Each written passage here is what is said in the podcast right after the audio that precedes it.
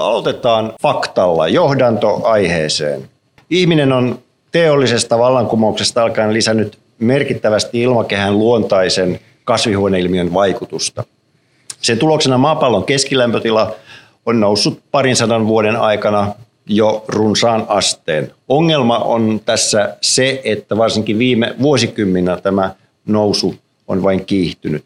Ja aivan tuore maailman ilmatieteen järjestön selvitys kertoo, että lähimmän viiden vuoden aikana koetaan 40 prosentin todennäköisyydellä vuosi, jonka keskilämpötila on jo puolitoista astetta yli esiteollisen ajan keskilämpötilan.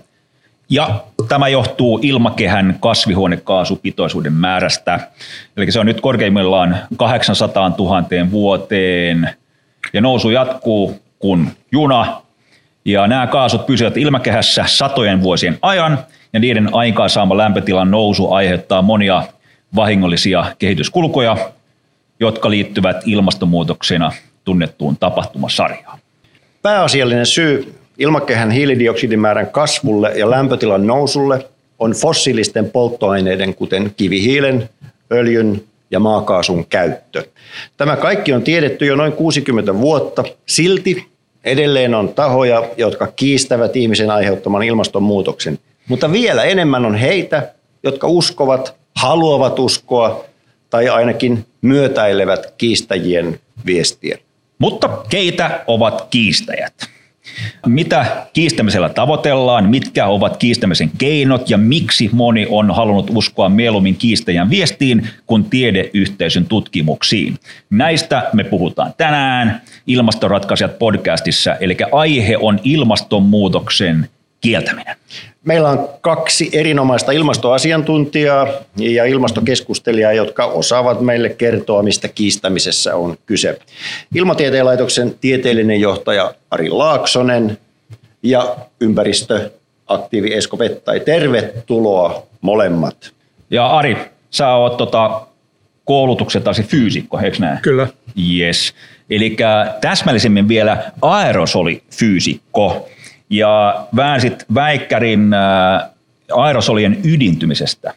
Ja ydintyminen, se on ihmeellinen sana, en mä koskaan kuullutkaan sitä asiasta, mutta kuitenkin ilmetä, joka liittyy aineen olomuodon muutokseen. Ja tässä tapauksessa puhutaan kaasun muodostavista pienhiukkasista. Onko mä vielä oikealla kärryllä? Siis tota, kaasussa muodostuu nestemäisiä tai kiinteitä uusia hiukkasia.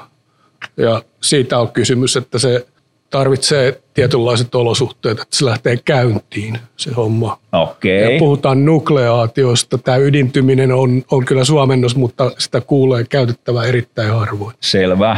No, sä olit, äh, Markku, ihan oikeassa.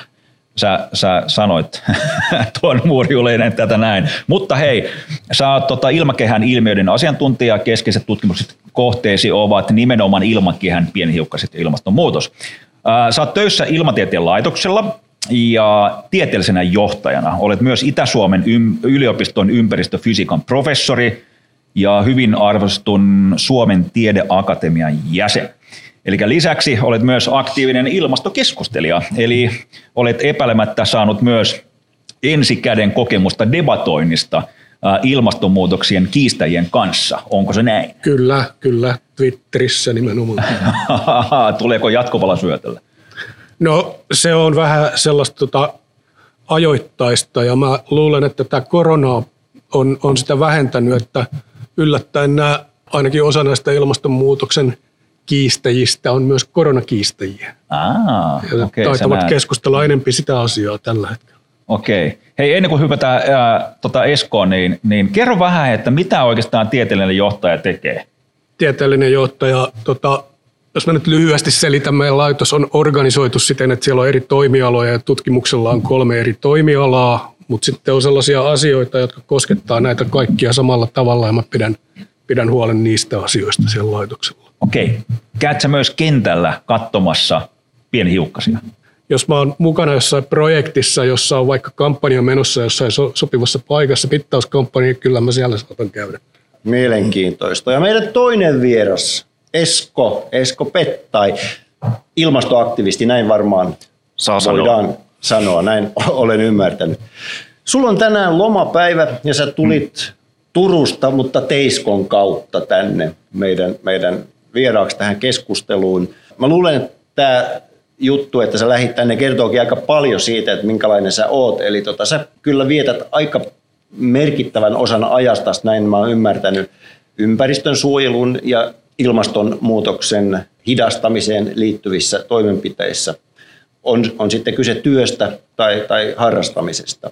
Sä oot siis leipätöissäsi tämmöinen merioperaattori ja luot ratkaisuja ekologisimmille merenkäynti tai merenkäynnin ekologisille ratkaisuille. Eli, eli mitä se tarkoittaa? Minkä, minkä, mitä laivojen niin kun, jotenkin sujuvampaa ohjaamista vai mitä se on?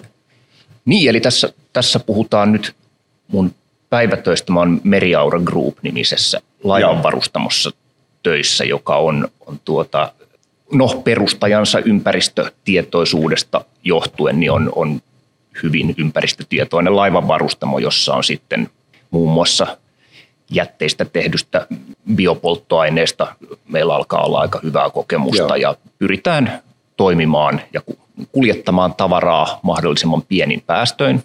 Onneksi laivaliikenne on jo valmiiksi hyvin tehokasta, niin koitetaan siitä petrata koko ajan ja sitten sillä sektorilla myös koitetaan lobbata ja vaikuttaa päättäjiin, että saataisiin tiukempaa säätelyä tuonne laivapuolelle. Mutta mun ihan omasta arkityöstäni valtaosa menee ihan niihin käytännön arkisiin asioihin, eikä se, se mutta onneksi nämä ympäristö- ja ilmastoasiat on siinä sitten pitkäjänteisempinä kuvioina joo, mukana. Joo. Eli sulla on sitten tällainen kuin oman, oman niin kuin vapaa-ajan, jos nyt näin voi sanoa puolella, sä oot ollut perustamassa tämmöistä Atmosmare-nimistä säätiötä. Kyllä. Ja jos olen oikein ymmärtänyt, että tämä säätiö toimii nimenomaan ilmastonmuutoksen hidastamiseksi, jos e, joo, näin kyllä. Sanoa. Ja tämä liittyy vahvasti tähän merenkulkupuoleen. No se, se nimi on, tuntuu viittaavan. Joo, joo, että, että siinä, siinä, on siinä vesi, vesi ja, niin, vesi joo, tai meri mukana. Siinä vesi ja, ja tuota, ilmastonsuojelua ja sitten taustajoukkoina meillä on, on niin kuin samaa porukkaa kuin sitten tuossa arkitöissä, eli mukavasti Siinä sitten nivoutuu ne kaksi asiaa yhteen. Ja se on, säätiö on, hetkinen perustettiin, koska me se vuonna 2008 muistaakseni. Eli siitä, siitä asti on niitä juttuja tehty. Sitten sä oot ollut perustamassa ja olet puheenjohtajana Turussa, mutta ilmeisesti ihan valtakunnallisesti toimivan Suomen ekomodernisti, se on kai yhdistys, mutta järjestöksi, ympäristöjärjestöksi te sitä nimeätte. Se on aika, aika mielenkiintoinen. Kerro, kerro lyhyesti, mitä on ekomodernismi ja mitä tekee Suomen ekomodernisti? Joo, se nimi sellaisenaan ei välillä tai ei aina kuvaa parhaiten sitä, mitä se tekee. Ja sitten todetaan heti alkuun, että maailmalla on muitakin ekomodernistisia liikkeitä ja valitettavasti Amerikan serkkumme ovat hieman niin kuin eri linjoilla, että siinä tulee välillä tämän nimen kanssa saattaa tulla pien, pientä sellaista väärinkäsitystä, mutta ympäristöjärjestö 2015 perustettu ja tavoitteena on ihan sama kuin valtaosalla ympäristöjärjestöjä, eli pitää tämä maapallo ja maapallon ympäristö hyvänä ja elinkelpoisena ja meidän näkökulmasta nimenomaan niin kuin kuitenkin olemme ensisijaisesti ihmismyönteinen ympäristöjärjestö, mutta ilman hyvää ilmastoa ja, ja tuota, rikasta luontoa, niin ihmisilläkin menee huonosti. Niin nämä kaksi on ihan käsi kädessä, mutta se mikä ekomodernistit erottaa ehkä perinteisistä ympäristöjärjestöistä on myönteisempi suhtautuminen teknologisiin mahdollisuuksiin ja semmoinen, että nähdään ne vain työkaluina – ei ole mitään ideologisia esteitä, jolloin äkkiä törmätään siihen, että se mikä meidät käytännössä erottaa on suhde ydinvoimaan ja geenimuunteluun ja tämän tyyppisiin asioihin, jotka on työkaluja, joita voi käyttää sopivassa paikassa oikein käytettynä niin kuin oikein tehokkaasti maailmantilan parantamiseen ja sitten on myös huonompia vaihtoehtoja, mutta varmaan se, mistä ekomodernistit Suomessa eniten tunnetaan, on, on ydinvoimaan liittyvä keskustelu se ei, nyt, se ei ole mun itseni ominta, ominta aihetta. Mutta Mut sulla on kuitenkin merkittävä pohja kaikenlaisiin ympäristö- ja ilmastokeskusteluihin, ja se on niin kuin nyt tässä meidän, näin, meidän näin, tapauksessakin. Näin, näin toivotaan, ja todetaan asia. tässä, että ilmastonmuutokseen tutustuin isoisäni ansiosta noin vuonna 84-85 ihan pikkupoikana. Että hänelle tuli tiedelehtiä kotiin ja muistan, että puhuimme silloin ilmastonmuutoksesta. Että se on pitkä henkilökohtainen kaihertanut mieltä pitkään. Joo, ajalta, ajalta, jolloin se ei ollut mitenkään muodikas puheenaihe. Hyvä, me päästään varmaan hyvää keskusteluun tässä, mutta et sitä ennen äh, kerrottakoon, että tässä keskustelussa järjestävää osapuolta edustaa tuolla vastapäätä minua istuva suuri suomalainen seikkailija Pata Degerman. Pata on matkoillaan myöskin nähnyt aika paljon merkkejä siitä, että mitä ilmastonmuutos käytännössä tarkoittaa. Ja valveutunut mies kun on, niin hän pitää huolen siitä, että täällä kun me pidetään näitä meidän keskusteluja, niin Pata kompensoi kaikkien tänne tulemisen ja liikkumisen hiilijalanjäljen jonnekin kompensoit. En tiedä sen paremmin. Joo, metsää ostetaan. Metsää tai sanotaan näin, että no niin. sitä ei enää saa kaataa, kun me ollaan sitä ostettu. No niin. Niin nyt, nyt on aika montakin hehtaaria sitten siellä ostettu. Ja toisella puolella hän, joka oli juuri oli äänessä, niin Markku Salminen, joka on pitkän linjan yrittäjä ja ammattikirjoittaja, mainosmies – Sä oot tehnyt vaikka mitä tiedottajakokemusta on ja toimittain työtä eri medioissa. Ja Markku opiskeli yliopistossa tiedotusoppia, elokuva ja televisiotiedettä sekä suomen kieltä. Mitä me ollaan huomattu, sulla sellaisia sanoja, että mä en ymmärrä mitään niistä. Uh, mutta sä oot ollut perustamassa teattereita ja urheiluseuroja ja pari lehteä ja myös sitten uh, suomalaisen Markku-liiton – se on aika jännää. Mulla on kaveri toi Mato Valtonen, hänkin on Markkuliitossa. Montako Markkua löytyy Suomessa? Suomessa on vähän yli 30 000 Markkua ja tota, Markkuliitossa näistä 30 000 on ollut noin 3 000, 10 prosenttia. Se on tilastollisesti häkellyttävä seikka. Jaha, Pohjoismaiden suurin etunimiyhdistys, Kyllä. eikö vain? Kyllä.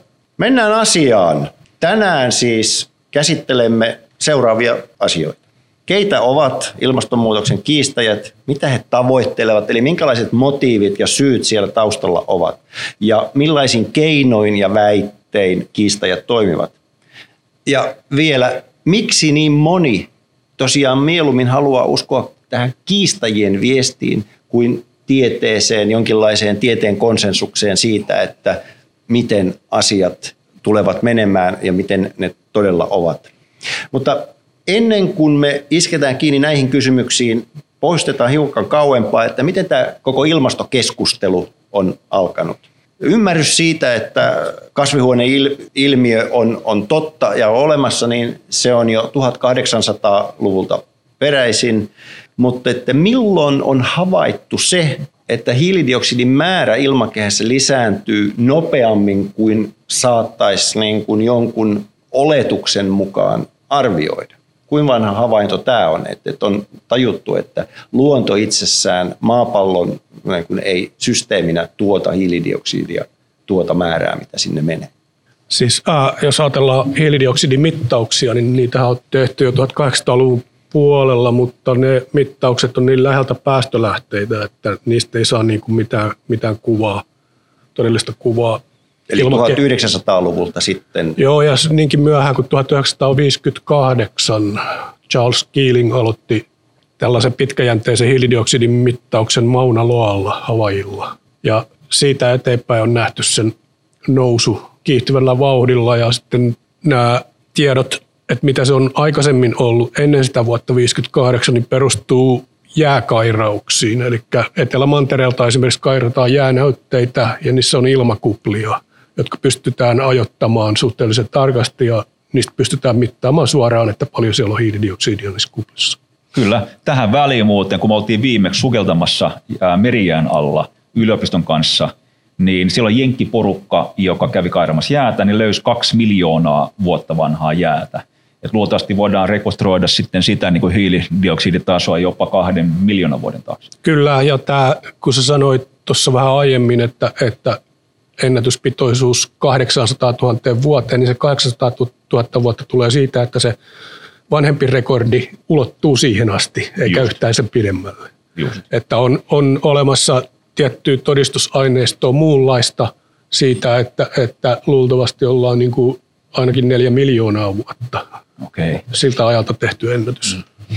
Tuosta pointtina se, että toi on semmoinen, mikä mua on tiedotusvälineiden sanavalinnoissa usein ärsyttänyt, että jos, jos on joku aineisto, joka kattaa 800 000 vuotta, niin sitten sanotaan, että meillä on nyt suurin pitoisuus 800 000 vuoteen, joka ei siis pidä, pidä melko varmasti ei pidä paikkaansa. Tai siis se pitää paikkaansa, siis, mutta... siis, tai siis niin, että niistä sanavalinnoista tulee kuva, että 800 000 vuotta sitten oli korkeampi pitoisuus. Kyllä. Niin se, mä oon muutaman kerran ottanut yhteyttä tiedotusvälineisiin ja sitten saanut muutettua tota, ainakin nettisivustoille sitten sen uutisen sanavalintoja niin, että se se on totta, antaa. että tietyt ilmaukset niin. eri aloillakin niin, niin on vähän epätarkkoja. Mm. Arilta piti vielä kysyä, että, että nämä Mauna Loan mittaukset, niin tuliko silloin sit saman tien selville, että nyt puhutaan nimenomaan ihmisen aiheuttamasta hiilidioksidipitoisuuden noususta? Vai, vai koska tämä ymmärrys syntyi? Kyllä se on syntynyt, syntynyt varmasti ainakin samoihin aikoihin. Mä en tiedä, osaako Esko sanoa tuohon tarkemmin, mutta, mutta tota, äh, hiiliisotoppeja tutkimalla on saatu selkeästi näyttö siitä, että se on ihmisperäistä, koska tota, mutta siinä, siinä tuli tämmöinen pieni keskeytys. Joskus 40-luvulla jo, 30-40-luvulla tutkittiin ilmakehän hiilen radioisotoppia hiili 14, joka syntyy kosmisen säteilyn pommituksesta. Ja sen perusteella, koska tota, fossiilisessa polttoaineessa sitä ei ole, niin sitten kun hiilidioksidia lisätään sieltä ilmaan, niin se muuttuu se isotopin pitoisuus. Ja tota, sitten kuitenkin tehtiin muutamia ydinpommikokeita, niin se tuhosi tämän vuosikymmeniksi, koska ne tuotti sitä hiili 14 huomattavasti. Mutta nyt ne pitoisuudet alkaa taas olla sillä tasolla, että, että, että siitäkin saadaan todistusaineistoa. No sitten on myös tämmöinen hiili 13 isotoppi ja se, sen pitoisuutta tutkimalla myös ollaan nähty, tota, että, että kyllä se... Aika syvällistä osaamista sitten, että, että tämmöisillä on. keinoilla pystytään on. Tuo, tuo vahvistamaan. Miten sitten tähän niin kuin havaintoon suhtauduttiin? Eli miten nämä mielipiteet jakautuvat? Onko niin silloin kun havaittiin, että, niin, että tämä on, on meistä aiheuttama. Niin. niin. Siis äh, nythän on kysymys siitä, että paljonko se hiilidioksidi nostaa. Jos me vaikka tuplataan hiilidioksidipitoisuus, paljon, paljon tämä lämpötila nousee maapallolla. Ja Svante Arrhenius tosiaan 1200-luvun lopulla laskeskeli, että noin 5 astetta. Ja, ja hänen laskunsa on niin kuin hämmästyttävän oikeaan osunut siihen nähden, että kynällä ja paperilla ei sitä pysty laskemaan.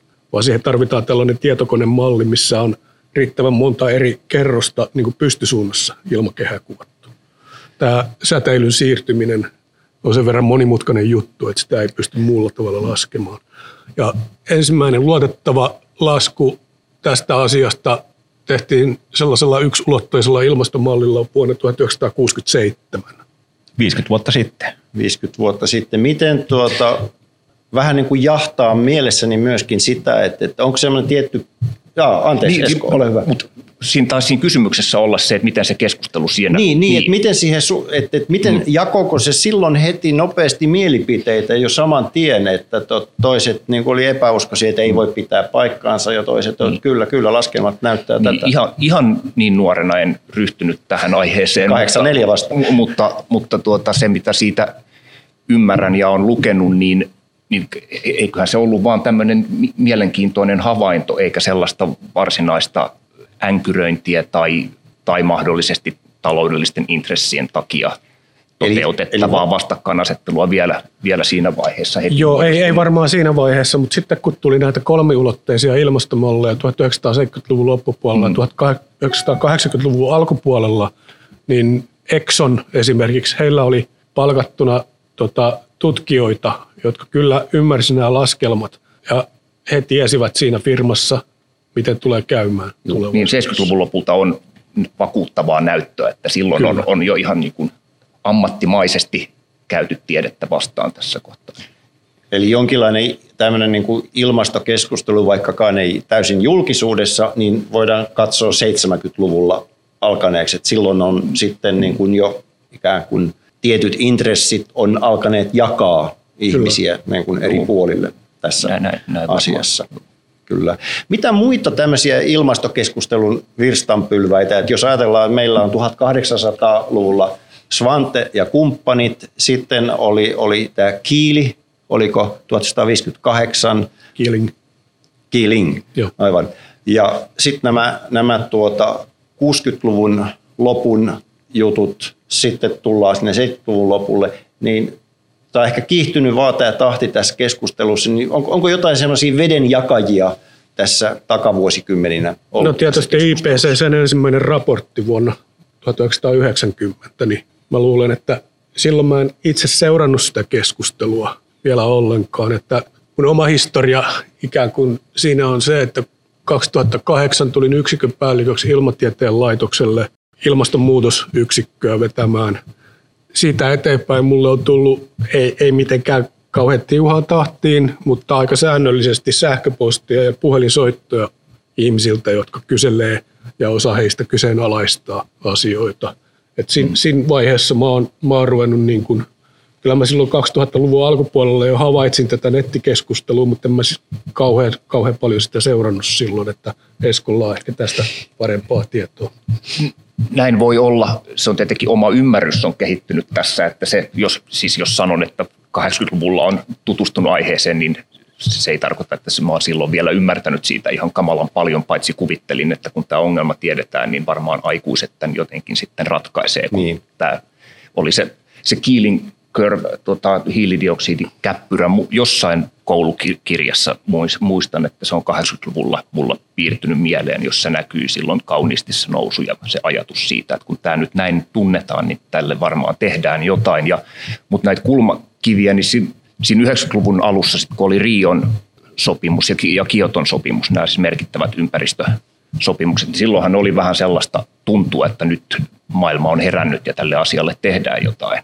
Että silloin siinä kohtaa saattoi olla niin kuin aika optimistisen oloinen, mutta hyvin pian sen jälkeen, ainakin, ainakin USAssa, niin, niin nehän jätti sitten liittymättä siihen Kioton sopimukseen aidosti oikeasti Bush nuoremman heti ensi, ensi tota, tempauksella ja näin edespäin. Et siinä on varmaan ollut joku semmoinen sen änkyröinnin ja, ja tuota, ilmastonsuojelun hidastamisen käännekohta, että silloin on ollut, ollut sitten pist- pistetty tuota, painettu kaasua No niin. sillä Hyvä. puolella, näin veikkaisin. Kyllä, kyllä. Niin, tähän väliin niin, Joo. ettei, ettei tota jengi, joka kuuntelee tätä putoa kärryltä, niin, niin Ari äh, heitit niin kuin IPCC, eli voisi teille kertoa, että IPCC on hallitusvälinen ilmastonmuutospaneeli, äh, joka tehtävänä on koota ja arvioida ihmisen aiheuttamaa ilmaston lämpenemistä.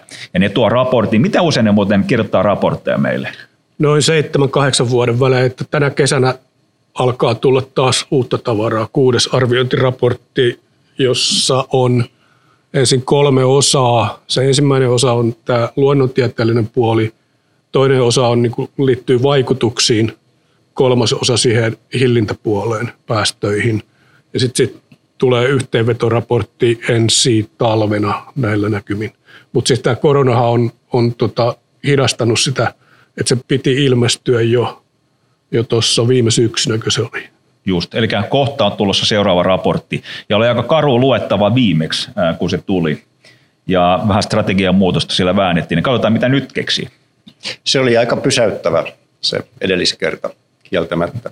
Astutaan keskustelussa askel eteenpäin. Te molemmat olette tosiaan aktiivisia ilmastokeskustelijoita, eli osallistutte erilaisilla foorumeilla ilmastonmuutokseen liittyvään keskusteluun.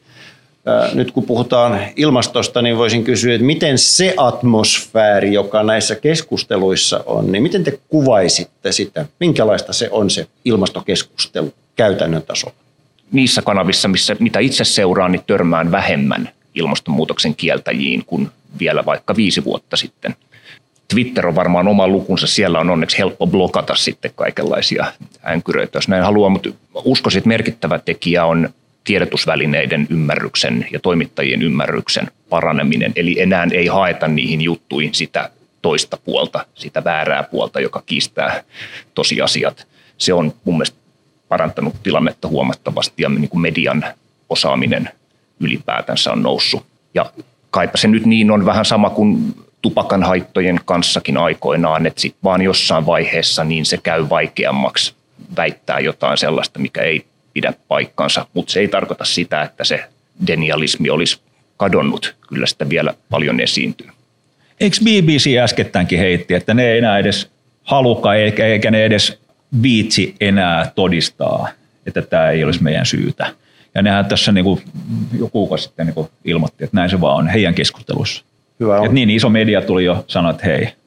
Miten teidän mielestä eroaako tämä suomalainen keskustelu, ilmastokeskustelu siitä, mitä tuolla maailmalla, jos nyt ajatellaan, että nämä virtaukset usein on tainnut tuolta Yhdysvalloista lähteä, niin miten suomalainen keskustelu versus Jenkki Mä, mä en kauhean paljon sitä jenkkijuttua sille aktiivisesti seuraa, mutta, mutta aina silloin tällöin, kun tulee jotain linkkejä vastaan, niin kyllä se huomaa, että, että nämä suomalaiset apinoi jenkkejä suoraan ottaa sieltä niitä argumentteja. Eli se on tuontitavaraa siinä Kyllä. mielessä.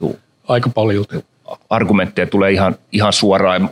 Yhdysvalloissahan ylipäätänsä niin, niin on paljon suurempi osuus ihmisistä epäilee tätä asiaa. Ja luonnollisesti se on nyt siellä polarisoitunut entisestään, että se on niin kuin on nyt nähty, niin, niin sikäläinen republikaanipuolueen äänestäjäkunta ei tahdo, tahdo tuota koronaakaan uskoa ja ei tahdo ot- ottaa rokotteita yhtä innolla kuin, kuin demokraatit ja näin edespäin. Ja sama näkyy sitten tuossa ilmastonmuutoskysymyksessä, että se on hirmu harmi, kun oma kielitaito on niin rajoittunut, että ei osaa Kiinaa tai Venäjää tai tällaisia suur, suurkieliä, mutta niin kuin englanninkielinen media ja sitten tahdon nyt nostaa vaikka Robert Murdochin tiedotusvälineet, niin Australiaa ja Iso-Britanniaa ja USAta myöten, niin, niin tota, on ollut niin kuin yksi iso syyllinen tässä, minkä takia tässä englanninkielisessä maailmassa niin ilmastonmuutoksen kieltäminen on niin yleistä. Syytän sikäläistä mediaa tästä myös aika paljon.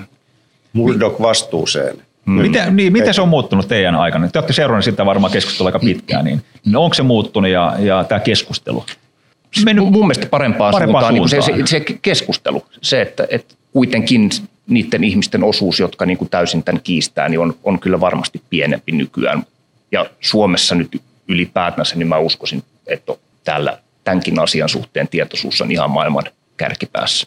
On, mutta jos nyt ajattelee, että minkä takia mä esimerkiksi jaksan vääntää niiden änkyröiden kanssa Twitterissä, ei ole se, että mä yrittäisin kääntää niiden päätä, koska se on mahdotonta. Mutta mä tiedän, että siellä on niinku ihmisiä, jotka seuraa sitä keskustelua sivusta, mm. ja tota, mä haluan heille tarjota, tarjota niitä oikeita argumentteja. Mä, mä oon sitä mieltä, että suurin osa ihmisistä on älykkäitä ja kyllä näkee siitä keskustelusta, että kuka tässä nyt niinku oikein ymmärtää tästä asiasta jotain, joka ei. Mun mielestä se on, se on tosi arvokasta, siis nimenomaan just se, että se ajattelee sitä yleisöä, joka sitä keskustelua sitten sivusta seuraa, niin että Ja siellä on, on, niin kuin merkit, niin kuin on, on tieteellisesti pätevä. Se on sun kohdalla vielä to- tosi, tosi hyvä, kun on niin kuin noi meritit kohdalla, että sitten monia meistä ilmastoaktiiveista aina joku voisi tietty sanoa, että, että todistaa, että olet osaaja tässä asiassa, niin, niin kun itsekin on biologin koulutukselta, niin, niin, niin eihän voi tietenkään ilmakehän fysiikasta voi väittää tietäväni yhtä paljon kuin alan ammattilaiset. Ja media-alan ihmisille, kuten Markku, joka istuu tuossa suoraan enää edessä, niin tämä science outreach, eli tiedemiehen, naisien niin kuin tutkimukset pitäisi saada jotenkin niin kuin meille tavalliselle ihmiselle niin kuin esille hyvällä tavalla. Ja tämä huomattiin myös viime reissulla yliopiston kanssa Etelämantereelle, että, että äh, kirjoitettiin yksi viesti ulos, äh, mitä tapahtuu Etelämantereella. Ja mä luin sen paperin, koska mä, mä oon opiskellut taidetta, niin, niin en ymmärrä näitä asioita, niin luin sen paperin. Mä en ymmärtänyt mitään. Ja mä sanoin professorille, että hei, voisi sä kirjoittaa tänään, että mä ymmärrän sen. Joo, joo. Hän lyhensi sitä. Ja tota, no, sanoin, että no nyt mä en todellakaan ymmärrä mitään. Ja sitten se meni neljä kertaa edes takaisin. Sitten me päädyttiin siihen, että okei, tämä on huono juttu, koska kukaan ei ymmärrä mitään. Niin tota, pitäisi varmaan kirjoittaa tämä siihen, sellaisen muotoon, että 12-vuotias sen ymmärtää. Niin silloin, mm. silloin äh, varmaan moni muukin ymmärtää sen. Eli samalla tavalla kun tehdään biisejä nykyään, niin kun, onko se sitten rockibiisi tai vastaava, niin 12-vuotiaalle pitää kirjoittaa se biisi. Silloin se menee kaikille himaan. Näin ruvettiin tekemään. Ja silloin myös ne toimittajat, jotka eivät ole tiedetoimittajia, ne rupesi hiffaa, että aah, tällä tavalla tapahtuu siellä, ja saatiin 47 miljoonaa kommenttia niin kuin kuukaudessa. Ja jengi on kyllä kiinnostunut, mutta jos sä et ymmärrä, niin sanotaan, että otetaan 15-vuotias tyyppi, joka ei ymmärrä ensimmäistä lausettakaan, niin ei kyllähän lue sitä loppuun, eikä sitten se myöskään ymmärrä sitä. Niin se on varmaan vähän meistä kiinni, että miten sen esittää sen asian. Tostako johtuu nykymusiikin niin heikko tila? Voi olla. Epäilemättä. Epäilemättä, joo. Tämä oli muuten Mato, Madon heittämä juttu mulle Okei. Grönlannille, että kun hän lähtee tekemään biisiä, niin 12-vuotiaalle. Mä tuohon vielä, mitä, mitä toi Arin ansiokas Twitter-valistus kiinnostuneille, niin meidän tämä podcast on nyt niin kuin vähän rakennettu, tämä lähtökohta samalla idealla, että, että me saataisiin tästä aikaiseksi jonkinlainen ikään kuin lukuopas semmoiselle tavalliselle ihmiselle, joka ei ole ihan täsmällisesti selvillä kaikista historioista, ei kaikista käsitteistä, ja jotta kuullessaan, lukiessaan tämmöisiä ehkä polarisoituneita keskusteluita osaa ymmärtää, että, että, että kuka on milloinkin äänessä, niin käsitellään näitä tässä matkan varrella. Ja tota, mennään eteenpäin, hirmu mielenkiintoista keskustelua. Seuraavaksi mä haluan pikkusen avata käsitteitä teidän kanssa. Me ollaan nyt useasti jo mainittu sana ilmastokeskustelu. Ja tota, se taitaa olla semmoinen aika neutraali käsite, jonka alle periaatteessa putoaa kaikki, mitä, mitä tästä aihepiiristä debatoidaan, riippumatta siitä, että onko se puolesta tai vastaan tässä asiassa. Niin, no ilmastokeskustelu ainakin on termi, jota itse tulee käytettyä ja mä en ymmärrä. Se, siis tämä on nyt osa ilmastokeskustelua. Tämä on. Puhumme nimenomaan ilmastonmuutoksesta, kun puhutaan, niin Kyllä. käytetään termiä ilmastokeskustelu. Mun mielestä tietenkin ilmastonmuutos ja, ja päästöt on sellainen asia, että ne niin pitäisi olla ihan kaikessa mukana. Et sinänsä niin mä en halua lokeroida niitä jonnekin omaan kategoriaan irti, irti muusta toiminnasta, että ne pitäisi olla sitten ihan kaikessa mukana osana yleistä keskustelua. Aivan, siis niin kuin keskustelu ilmastosta ja tietysti keskustelu päästöstä. Mä, mä rajoitan aika tarkkaan, ainakin siellä Twitterissä, omat keskusteluni nimenomaan siihen muutokseen ja siihen niin ilmakehään ja valtameriin ja tähän luonnontieteeseen. Mä en halua puuttua niihin päästöihin, koska silloin se asia politisoituu välittömästi. Ja mä, mä, mä haluan niin pitää tietyn integriteetin siinä suhteessa. Näistä sanoista ja käsitteistä vielä, että tämän itse ilmastokeskustelun sisällä sitten onkin varmaan aika villiä kieltä monella tavalla. Eli, eli siellä tämmöinen niin kuin satunnainen seuraaja joutuu kyllä ehkä vähän ongelmiin, koska monet, monet käsitteet on vähän hämärrettyjä ja sitten semmoinen niin kuin negatiivinen nimeäminen, vastapuolen ikään kuin määrittäminen johonkin tiettyyn positioon sanojen avulla, niin se, se tuntuu olevan aika, aika tyypillistä. Kun esimerkiksi joku kertoo olevansa ilmastorealisti, niin sehän suomalaiseen korvaan kuulostaa ihan, ihan samalta kuin sanotaan tämä tolkun ihminen. Et sehän on kauhean positiivinen ja hyvä, että semmoisiahan me suomalaiset halutaan olla, että ei, ei, me, ei me haihatella sinne eikä tonne, että me, me ollaan realisteja, mutta että, että monelta ehkä sitten niin kuin jää ymmärtämättä, että tässä kontekstissa ilmastorealisti viittaakin nyt ilmastonmuutoksen kieltäjään ilmeisesti useimmiten joka tapauksessa.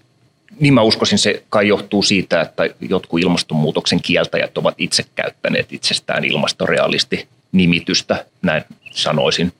Kyllä, ja tähän liittyy vielä se, mitä tässä aikaisemmin jo ihmeteltiin myöskin, että, että on sanoja näille ihmisille, siis tämmöisiä suhteellisen neutraalilta kuulostavia sanoja, jotka on ilmastonmuutoksen kieltiin, mutta ei tunnu suomen kielessä olevan sanaa ihmiselle, joka myöntää ilmastonmuutoksen olematta aktiivi, to, ei toimi varsinaisesti asiassa, mutta ei vastusta toimenpiteitä, joita esimerkiksi sitten yhteiskunnan taholta luodaan tähän asiaan, niin kieli ei tunne. Et tulee ainoastaan heti mieleen sitten sieltä niin kuin kiistajien puolelta puhutaan vaikka ilmastouskovaisista, tai, tai jos mennään vielä huipulle, niin ilmastopapistoakin löytyy nähtävästi jostakin tässä maassa. Että Kyllä, tota, ja alarmisteista ne puhuu. Ja aivan oikein. Se, on yleinen. Joo. joo.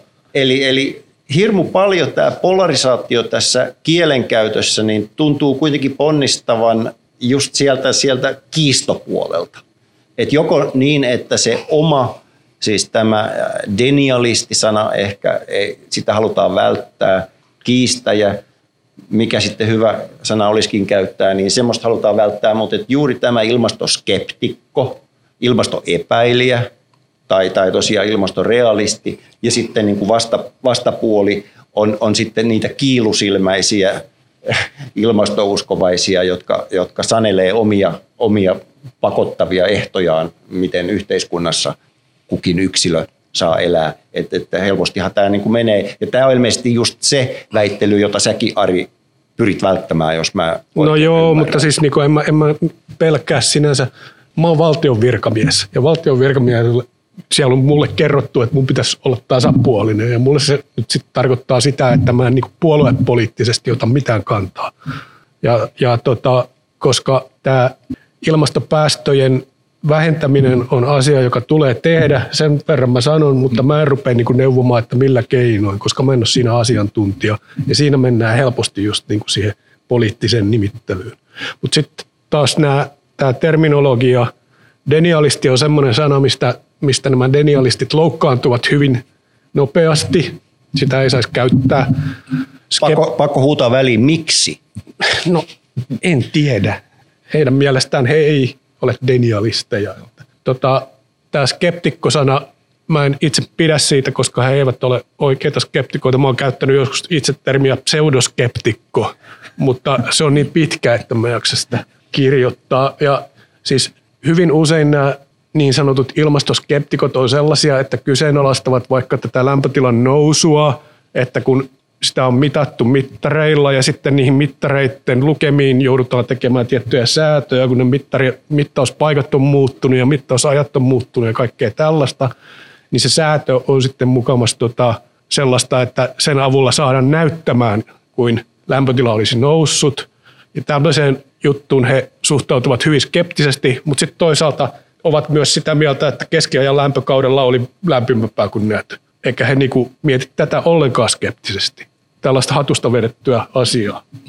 Että heillä on niin kuin kaksoistandardit tähän skeptisyyteen ihan selvästi. No, tämmöinen valikoiva todistelu tietysti on tyypillistä niin kuin kaikissa vastaavissa tämän tyyppisissä asioissa.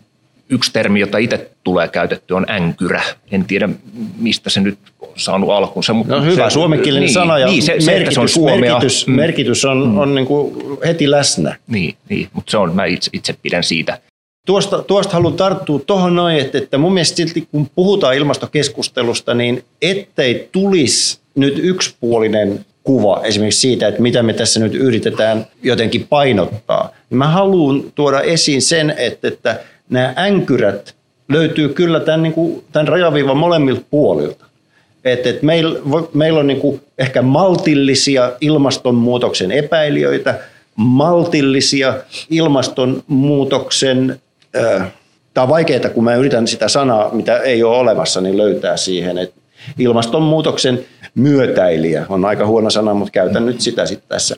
He voi varmaan niin kuin jonkinlaisessa dialogissakin olla keskenään ja jotenkin niin kuin asia edet. Mutta sitten kun nämä molempien puolien änkyrät ottaa yhteen, niin si, siitä ei varmaan kyllä niin kuin minkäänlaista yhteistä linjaa voi löytyä siitä keskustelusta.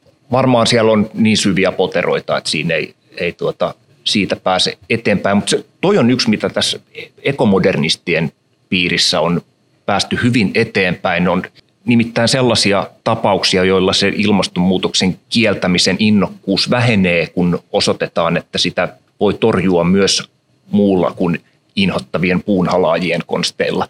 Et välillä se tuntuu olevan se, että se ilmastoviestin tuojan, tuojan mukana tulee sellaista painolastia, että siinä epäillään kaikkihan on nykyään kommunismia ensinnäkin ja, mm. ja, ja tuota, saattaa kuulostaa jäkättämiseltä tai sellaiselta, että kaikki hauska kielletään ja muuta. Mutta ihan tämä niin ydinvoiman tai ydinvoimasta puhuminen ja kun se kerrotaan, että se on yksi tapa tuottaa vähäpäästöistä energiaa monien muiden tapojen joukossa, niin yllättäen sen ympäriltä sitten löytyykin monen ehkä hieman änkyrämäisen henkilön kanssa semmoinen yhteinen sävel, että niin tosiaan mehän voidaan tällaisella konstilla tuottaa vähäpäästöistä energiaa ja edistää tätä ilmastoasiaa. Eli iso osa änkyröinnistähän on tai ilmastonmuutoksen kieltämisestä vaikuttaa olevan jotain sellaista, joka ei ehkä ihan oikeasti aidosti kiellä sitä itse ilmiötä, vaan se niin kuin ilmastonmuutoksesta puhuminen ja ne ratkaisut, joita siihen tarjotaan ja mitä muutoksia yhteiskunnan pitäisi tehdä, niin vaikuttaa niin ärsyttäviltä, että se no, herättää semmoisen vastakkainasettelun. Kuka, nämä on? Kuka, siis, kuka hyötyy? Se on varmaan siitä, kuka hyötyy. Niin, mutta omasta kokemuksesta vaikuttaa, vaikuttaa siltä, että, että ja nyt mä en, mä en tietenkään, mä en halua mitenkään syyttää jotain ihmisryhmää, mutta se, semmoinen niin kuin talousasioihin erityisen paljon keskittynyt ehkä ikäiseni mies, joka tykkää ajaa isolla Audilla ja, ja tällainen. Ja se, semmoinen, joka, joka niin kokee, että tämä, mitä ilmastonmuutoksen seurauksena nämä yhteiskunnalliset muutokset, niin, niin tuntuu aika vastenmieliseltä, että pitäisi lopettaa lihansyöntiä, Audista pitäisi luopua ja sellaista, niin se, se, tuota, se herättää semmoisen vastareaktion, että siinä sitten syntyy sellaista änkyrämäistä käyttäytymistä kyllä, kyllä. ja samalla ehkä ei ihan niin, tai haluaisi uskoa, että ehkä tämä ei ole nyt näin vakava ilmiö. Toi havainto on mun mielestä aivan täydellisen hyvä. Siis tämä, tämä että tavallaan viestin viejät voi olla vähän vääriä. Eli, eli meillä ehkä pitäisi niin kuin ajatella, että se, miten estetään tämmöisen niin kuin polarisaation syntyminen tähän viestintään, on se just, että, että jos fiksusti katsottaisiin, niin, niin se viestinviejä pitäisi olla nyt esimerkiksi tälle kohderyhmälle, että, että mehän Suomessa ollaan tämmöinen insinöörivetoinen, aika teknokraattinen yhteiskunta ja, ja tietynlaiset niin kuin asiallisesti esitetyt ja äh, hyvin paperilla perustellut laskelmat siitä, että, että miten asiat mm. sujuu, niin ehkä pitäisi enemmän tuollaista kuin ehkä sitten semmoinen poliittisesti värittynyt tietyn, tietystä lähteestä tuleva mm. viesti, niin, niin se luo jo itsessään sitten sen vastakkainasettelun. Niin, itse profiloidun selvästi vihervasemmistoon, mutta ymmärrän oikein hyvin, miksi tosi monia ärsyttää vihervasemmisto. Siis niin kuin osaan tunnistaa se jotenkin, vaikka itse allekirjoitankin valtaosan niistä ajatuksista, mitä sillä puolella ajetaan. Kyllä, kyllä. Meillä on nyt tässä mahtava pohja siirtyä oikeasti asiaan. Meillä ensimmäinen otsikko tässä keskustelussa, kauan kesti, että siihen päästiin, mutta loistavaa, että ollaan tässä kohdassa. Mietitään sitä, että keitä ovat kiistäjät. Me ollaan vähän sivuttu tietysti näissä, näissä tota, tähän mennessä tämän keskustelun aikana sitä, mutta että Pataki tuolta yritti jo sitä huudelle, että kuka hyötyy, että pitäisikö sitä lähteä niin kuin purkamaan auki sitä kautta, että kuka hyötyy, ketkä hyötyy siitä, että asiat ovat jatkuneet mahdollisimman pitkään tai jatkuisivat mahdollisimman pitkään sillä tavalla, kun ne nyt sitten viimeinen, viimeisen sata vuotta ainakin tässä niin kun ollaan tätä yhteiskuntaa pyöritetty. Siis tota, varmasti on niinku aika heterogeeninenkin joukko ihmisiä. Yksi, yksi ryhmä varmaan niinku pelkästään, että bensan hinta nousee tai että turvetuotanto loppuu. Tällaisia syitä. Sitten mä oon havainnut yhden osajoukon, jotka ovat tuulivoiman vastustajia ja selkeästi. Ja mistä tämä tuulivoiman vastustus alun perin lähtee, niin sitä en tiedä, mutta, mutta niin kuin ilmeisesti he jotenkin niin kuin mieltävät, että se liittyy ilmastonmuutoksen torjuntaan koko tuulivoima, joten käykäämme ilmastonmuutosskeptistä sotaa noita muita kohtaa sitten siinä samalla. Eli löytyy erilaisia pieniä tai suurehkojakin ryhmiä, esimerkiksi vaikka nyt polttoaineen hinta, jotka kokee tietenkin niin kuin tämmöisessä tapauksessa, että joku oma etu, tässä tapauksessa oma taloudellinen etu katoaa tai, tai, tai tulee taloudellinen taakka. Kyllä, siitä, aivan. Että... Ja siis niin kuin hyvin suuri joukkohan on sellaisia, jotka on sitä mieltä, että ei Suomen pitäisi ottaa osaa näihin talkoisiin, koska Suomen päästöt on vaan niin promille tai kaksi koko maailman päästöistä, niin ei tämä koske meitä. Sehän on yhdestä näkökulmasta kyllä tavattoman looginen. Ja sitten jaetaan niin kuin ihmiskunta viiden miljoonan ihmisen osajoukkoihin ja tämä koskee jokaista osajoukkoa. Niin. Tai sitten se ei koske ja toi on toinen, toinen logiikka, joka avaa sen. Mutta että se on aika, aika hyvä perustelu kyllä tietenkin, ja sen moni ostaa, kun sanotaan, että, että, että hei, että miksi sun pitäisi lopettaa nyt, kun elät vaatimatonta elämää periaatteessa muutenkin, kuin kaikki kiinalaiset ja kaikki intialaiset ja vielä kaikki amerikkalaisetkin, että, tota, että nehän tässä niitä pahoja on. Se on aika mukava, mukava tuommoinen tota perustelu sille, ei tässä mitään hätää, jatketaan vaan. Niin, mutta mut näistä vielä, että ketä on kieltäjät, niin mä haluan nostaa esille ne, jotka on ihan ammattimaisia kieltäjiä. Varmaan nykyään ovat vähän muuttaneet linjaansa, mutta että heitä lienee syyttäminen isosta osasta tätä koko keskustelua. Ne, ne aiemmin mainitut Exxon öljyyhtiön asiantuntijat jo 70-luvun lopulla, mutta ilmeisesti aika lailla ihan suoraviivaisesti on päätetty pistää kapuloita rattaisiin päästövähennystavoitteiden osalta. Siinä on aika selkeä taloudellinen intressi ollut suur, suurpäästöisillä, tai siis öljyä ja hiiltä ja kaasua tuottavilla yhtiöillä, niin Mites, niin, niin, tuota, mites valtiot tässä? Meillähän on ö, myöskin valtioita, joiden, voisiko niin. sanoa, pystyssä pysyminen perustuu aika pitkälti fossiilisiin polttoaineisiin. Kyllä, ja, ja onhan siinä ollut korrelaatio siihen, miten ilmastoneuvotteluissa ollaan käyttäydytty, että öljyntuottajat on olleet, olleet niin kuin vastahankaan silloin, kun on ilmastotavoitteita laadittu. Ja se, on harmi, tämä maailman USA-keskeisyys, kun sieltä on niin kuin eniten sitä dataa ja, ja tekstiä olemassa, mutta kyllä nyt on siellä ihan selvästi myös jakautunut puoluepoliittisesti, että on, on nähty, että toinen puolue on se, joka ei missään vaiheessa ole halunnut mitään ilmastotoimia ja niin kuin nyt edellisellä kaudella niin tämä yksi oranssi ääliö heti irrottautui niin, niin Pariisin sopimuksesta ja niin edespäin. Mun mielestä semmoiset ammattimaisesti ilmastokeskustelua vääristäneet tahot on siis syyllistyneet aika vakavaan rikokseen ihmiskuntaa kohtaan, jonka seurauksena ilman heidän toimia niin, niin ilmastonmuutos ei olisi näin pitkällä, eikä me oltaisi näin huonossa jamassa sen kanssa, että kuin pitkälle se vielä tulee etenemään. Niin vaan haluan historiaan merkitä, että syyttävä Eri, sorvi osoittaa. Erittäin oikein. Ja saattaako vielä olla, Ari mainitsi näitä, näitä tämmöisiä niin kuin eri valtioiden kansalaisryhmiä, jotka muodostuu nyt niin kuin jonkun tietyn perusteen kautta, niin tota, tämä varmaan myöskin sitten se taustalta tullut fossiilialan pitkäaikainen mielipiteen muokkaus syynä siihen, että, että ihmiset on vähitellen ottaneetkin ne tietyt kannat siihen, koska varmaan se siellä taustalla se viesti on, että, että jos, jos tämä toteutuu, niin sun, sun polttoaineen hinta menee taivaisiin. Niin helppohan mm. siihen on saada innokkaita kannattajia. Kyllä, ja se tota, paljoltihan se on samaa taktiikkaa kuin oli tupakkayhtiöillä. Että se perustuu epäilykseen. Että ei, ei ole niin sataprosenttista näyttöä asioista, niin siellä niin kuin harmaalla vyöhykkeellä Totta. Siellä oli jo, jonkin verran jopa ihan samoja henkilöitä Kyllä. ja samoja ajatushautomoita, jotka aikanaan oli tupakkateollisuuden palveluksessa ja sitten myöhemmin. Jos, ne oli jos herra... erittäin hyviä siinä, 25 vuotta – ne piti meidät vetämässä röökiä, Juh. kunnes 64 joku tiedemies uskoi ja, ja uskalsi sanoa, että hei, nyt se on näin. Se on haitallista.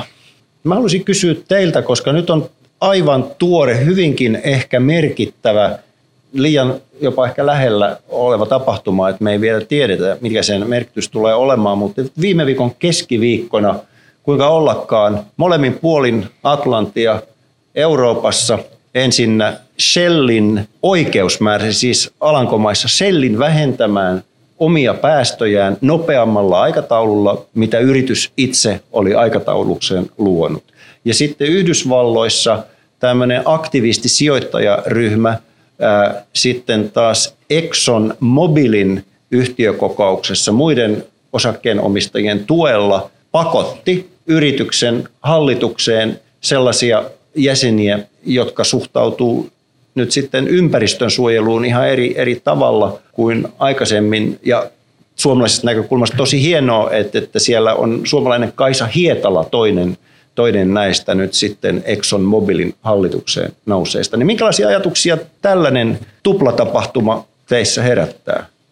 No kyllä, kyllä mä oon ollut jo jonkin aikaa sitä mieltä, että muutos, en tiedä miten nopeata se on, mutta että se lähtee aika paljon sieltä niin kuin yritysmaailmasta, että poliitikot on niin varovaisia tekemään, tekemään asioita ja päätöksiä, että no on mun mielestä ihan, ihan niin kuin positiivisia signaaleja. Nyt kun on ollut jo viime viikon lomalla, niin mä oon ollut vähän niin kuin uutispimenosta. Mä en ole ehtinyt tutustua tarkemmin, mutta tietty täytyy odottaa ja nähdä. Ilmastoasioihin liittyen on niin pitkä historia sillä, että on tapahtunut jotain positiivista, kuten vaikkapa tuota, Kioton sopimus 90-luvulla ja sitten käytännön hyödyt haihtuu ilmaan pikkuhiljaa, mutta tämä on positiivisia juttuja ja ehkä nimenomaan tämä oikeudenpäätös Shellin osalta, se on semmoinen muutenkin, mitä on ihmetellyt ja välillä ympäristöjuristeilta kysellytkin, että esimerkiksi Suomessa pystyy lukemaan ympäristönsuojelulakia niin, että sen voisi kuvitella jo nyt rajoittavan enemmän, kun siellä aiheutetaan selkeää ympäristön pilaantumisen vaaraa suurilla päästöillä, niin, niin tuo oikeusasteiden käyminen päästöjen kimppuun, niin se on mun mielestä rohkaiseva. Ja myös, myös tota noin isot yritykset, nythän oli niin kiinnittynyt, henkilökohtaiset bonukset kiinnitetään yrityksen päästöihin, mikä on, on nyt on tullut esille. Paine on tullut niin kovaksi, että ne on pakko tehdä jotain. Ja ne päättäjät siellä yrityksessä, ne joutuu tekemään niitä päätöksiä, että menee niin oikeaan suuntaan. Niin tämä on, tämä on ihan ok mun mielestä ja toimiva systeemi.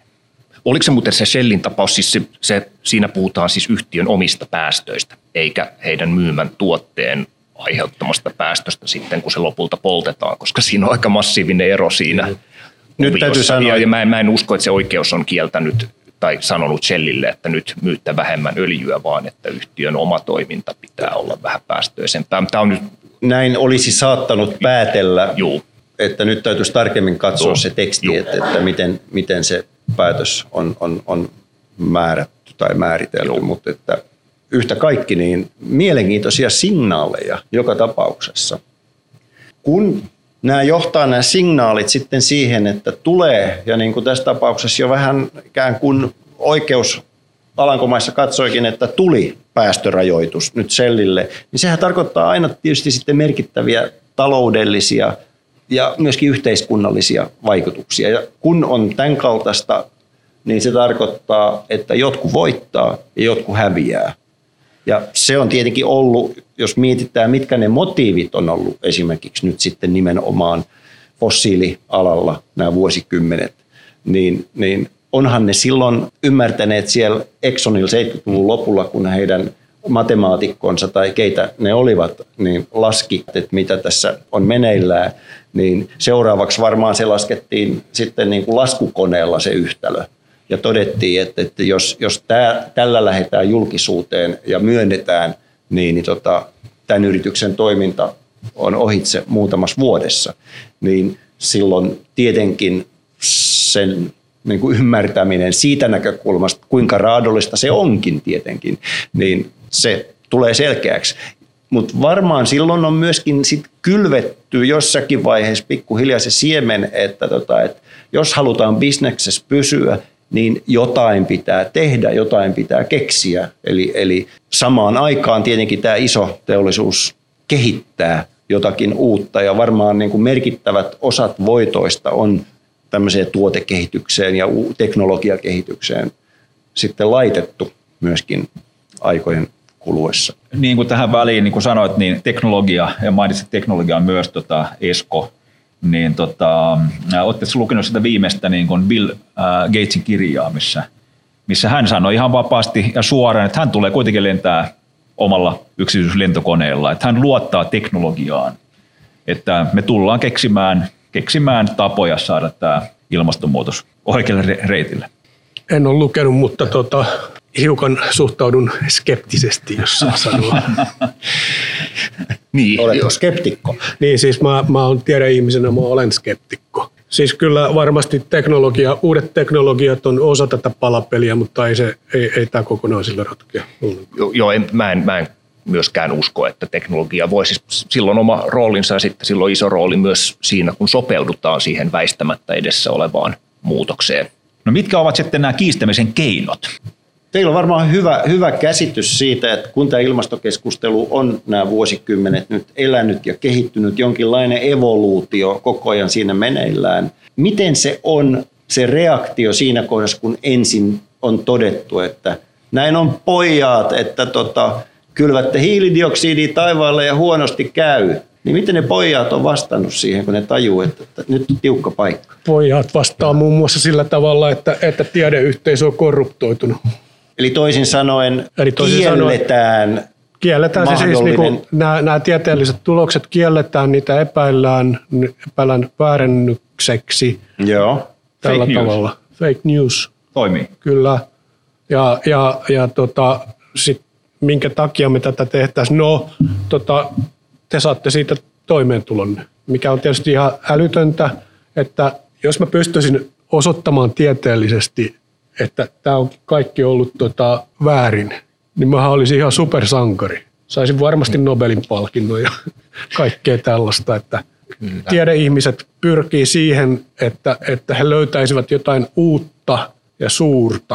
Ja mikä tällä alalla sen suurempaa voisi olla, mutta kun ei se vaan on niin se asia. Ilmastonmuutos etenee ja se etenee sen takia, kun päästetään kasvihuonekaasuja koko ajan lisää ilmakehään. Okay, jos se ensimmäinen vaihe kieltämistä on siis ollut tämä, että, tota, että älkää horisko, ei mitään tapahdu, ei ilmasto mitenkään ole lämpenemässä.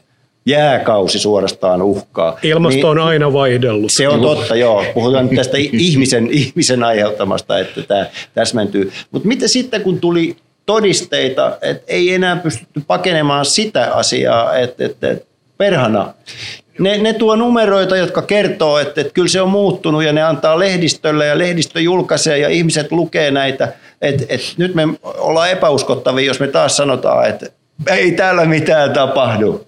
Mutta niitä väittämiä, niitähän voi aina, aina esittää. Ja sitten toihan se klassinen juttu, että semmoisen virheellisen väittämän, väittämän niin kuin kumoaminen vaatii valtavan paljon enemmän vaivaa kuin sen väittämän, niin kuin virheellisen väittämän esittäminen niitähän on listattu esimerkiksi tuo sivusto Skeptical Science, jossa suomalaisiakin on aktiivisesti ollut mukana, niin on kerännyt valtavan määrän tota, tämmöisiä ilmastoänkyröiden väittämiä ja niihin sitten sen tieteellisen selostuksen, miksi se väittämä on, on virheellinen. Mutta monet, monet niistä on tämmöisiä niin, niin sanottuna zombi väittämiä, että ne nousee aina vaan uudestaan ja uudestaan, mm. ja sitten ne joudutaan taas kumoamaan, ja se on sellaista jatkuvaa taistelua.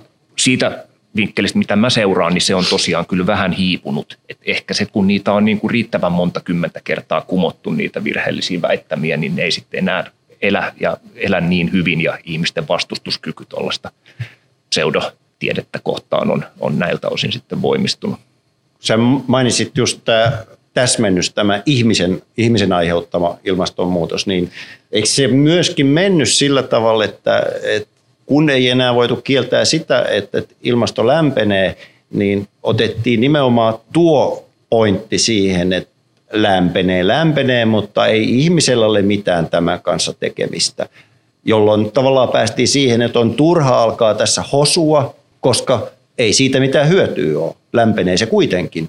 Joo, ja kyllä tällaisia väitteitä on sitten tietysti niin kuin yksi osa on se, että kuten sanoin, ilmasto on aina muuttunut – ja onhan täällä ollut dinosauruksiakin ja silloin vasta lämmintä olikin.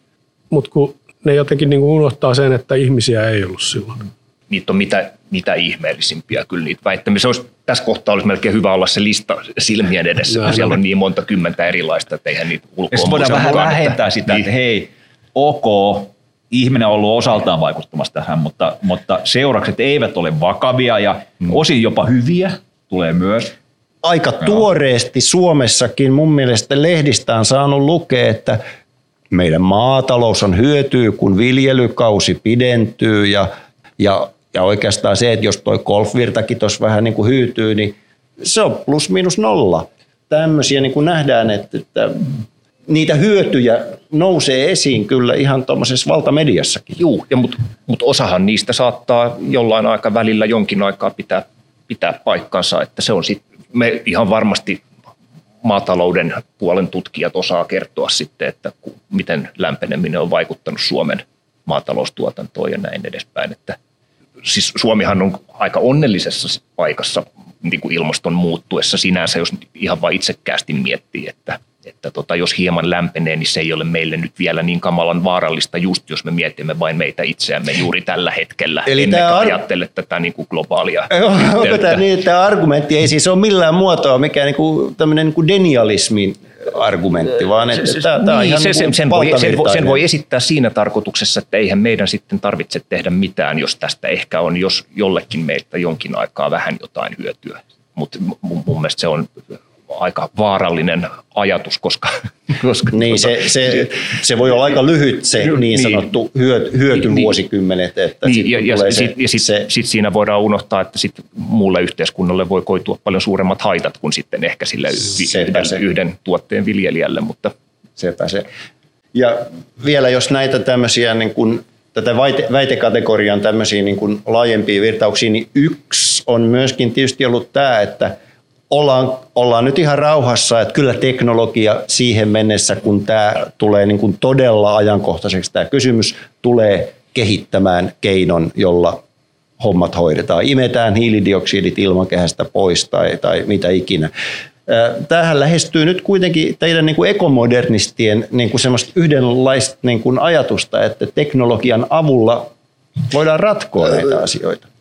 Teknologia voi auttaa meitä ratkomaan, ratkaisemaan tuota asiaa. Musta, ja kun nyt sanoista puhuttiin, ratkominen on jotenkin kaksiulotteinen juttu, se on myös niin kuin repimistä, mutta, mutta tuota, niin, ilman teknologiaa me, meidän tilanne on vielä heikompi kuin se nyt on. Mutta, mutta tota, ei tähän, ei, ei mulla ole luottoa siihen eikä missään ole luvattu, että teknologia tämän pystyy ratkaisemaan riittävän hyvin ja riittävän ajoissa. Mutta joudumme varmaan turvautumaan teknologiaan niin paljon kuin mahdollista.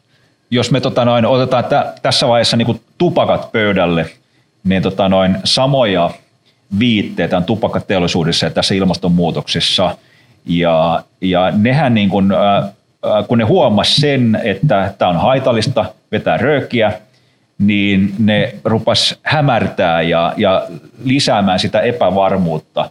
Muun muassa mä löysin yhden, yhden tota noin, artikkelin, me sanottiin, että 20 679 lääkäriä sanoi, että muun muassa Lucky Strike, ne tiesi sen, että joo, että tuli vähän niin kuin, rupesi yskiä, yskimään, kun, kun veti ää, muita tupakkoja, mutta Lucky Strike-tupakat ovat vähemmän haitallisia kurkulle – kuin, kuin muiden ää, röökit. Niin tota noin, ää, ja tällähän ne eli 25 vuotta, kunnes niin kuin sanoin tässä äsken, niin 64, niin huomaatte, että ihan oikeasti tästä tulee niin kuin syöpää. Samoja juttuja on ollut myös tässä. Ja, ja samoja henkilöitä, oliko näin? Mitä sä tota noin, Esko siihen sanoit? Että niin, siis samoja... mun käsittääkseni on ollut ihan samoja ajatushautomoja, ja joita on ihan samoja niin kuin henkilöitäkin niissä ajatushautomoissa, jotka on olleet ensin tupakka hommissa ja sitten fossiilihommissa. Joo, näyttää olla aika päteviä tyyppejä kyllä tässä niin, asiassa. Niin, ja nehän, ne on ollut tyypillisesti jotain, siis semmoisia niin talouteen keskittyneitä ajatushautomoita englanninkielisessä maailmassa, jonka nimessä on usein joku semmoinen vapauteen vivahtava sana, että siis mahdollisimman, toivotaan tietenkin yritystoiminnalle mahdollisimman vähän mitään säätelyä. Se tulee sieltä se tota, kytkös, joka niin kuin he, he eivät halua, että yritystoimintaa rajoitetaan tai säädellään jollain tämmöisellä typerällä tiedeasialla. Just näin. Tähän tosiaan tämä keskustelu pyörittää edelleen, niin kuin sä sanoit, näitä, tavallaan näitä zombeja, eli, eli samat asiat tulee uudestaan ja uudestaan, niihin sekoitetaan ehkä jotain uutta aineistoa, mikä, mikä niin kuin tuki, tukee ikään kuin.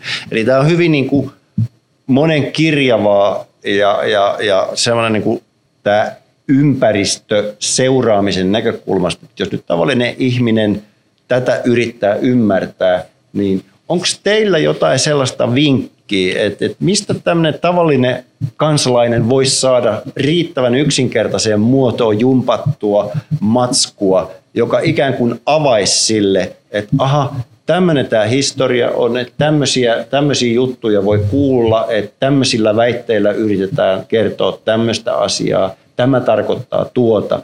On, onko jotakin semmoista vaikka verkkosivustoa tai, tai hyvää yksinkertaista kirjaa, missä on vedetty yhteen näitä asioita? Et miten mahdollisesti ilmastokeskustelua ymmärtämään pyrkivä suomalainen saattaisi päästä asian päälle? Niin, tämä onkin paha, kun siitä on ehkä vähän aikaa, kun on sellaista itse etsinyt, että mikä se olisi se tämän hetken. Siis kun media on parantanut tiedotustaan tai tasoaan mun, mun mielestä valtamedian sivulta löytyy oikein, oikein päteviä juttuja, mutta eikö Ilmatieteen laitoksellakin ole ihan selkeät peruskuvaukset? On, ja meillä me ollaan Joo. mukana tässä ilmastoopas.fi. Joo, niin, no, se on yksi. Et sieltä yksi löytyy. Ilmastoopas.fi. Joo. Joo. Kyllä. Kenen, kenen ylläpitämä Se on sivusto? Ilmatieteen laitos on sitä ylläpitänyt. Mä, tota, siinä on Suomen ympäristökeskus mukana ja alussa oli ainakin Aalto-yliopisto, kun sitä rakennettiin sitä sivustoa mä en ihan, ihan selvillä. Sitten tehtiin just joku sopimus, että sitä, ne uudistuu ne sivut ja tuliko jotain siitä ylläpidostakin, mutta siinä on, taitaa muuten luonnonvarakeskuskin olla nykyään mukana siinä. Että. Eli se on suhteellisen laaja se on laaja, tämä, laaja. Mikä siellä, on aina, aina niin kuin uskottavuus. Siellä, siellä on niin kuin aika laajasti asioista kerran. Sitten on, no ainakin Aalto-yliopistolla on nykyään ilmastoaiheinen opetussarja verkossa olemassa. Ja sitten mä itse olen ollut mukana pienellä roolilla tuota, ilmastotietonimisessä blogissa, jossa on, on sitten, sinne on kirjoitettu suomeksi kansantajuisesti niin ilmastotutkimuksesta, eli käytännössä tutkimusartikkeleista niin, niin, niin yhteenvetoja suomen kielellä. Että koska kaikki aiheet siellä on jo käsitelty, tuntuu siltä, niin sinne ei ole parin viime vuoden aikana tullut kovin monta uutta artikkelia, mutta se on semmoinen, missä on joitain satoja tekstejä.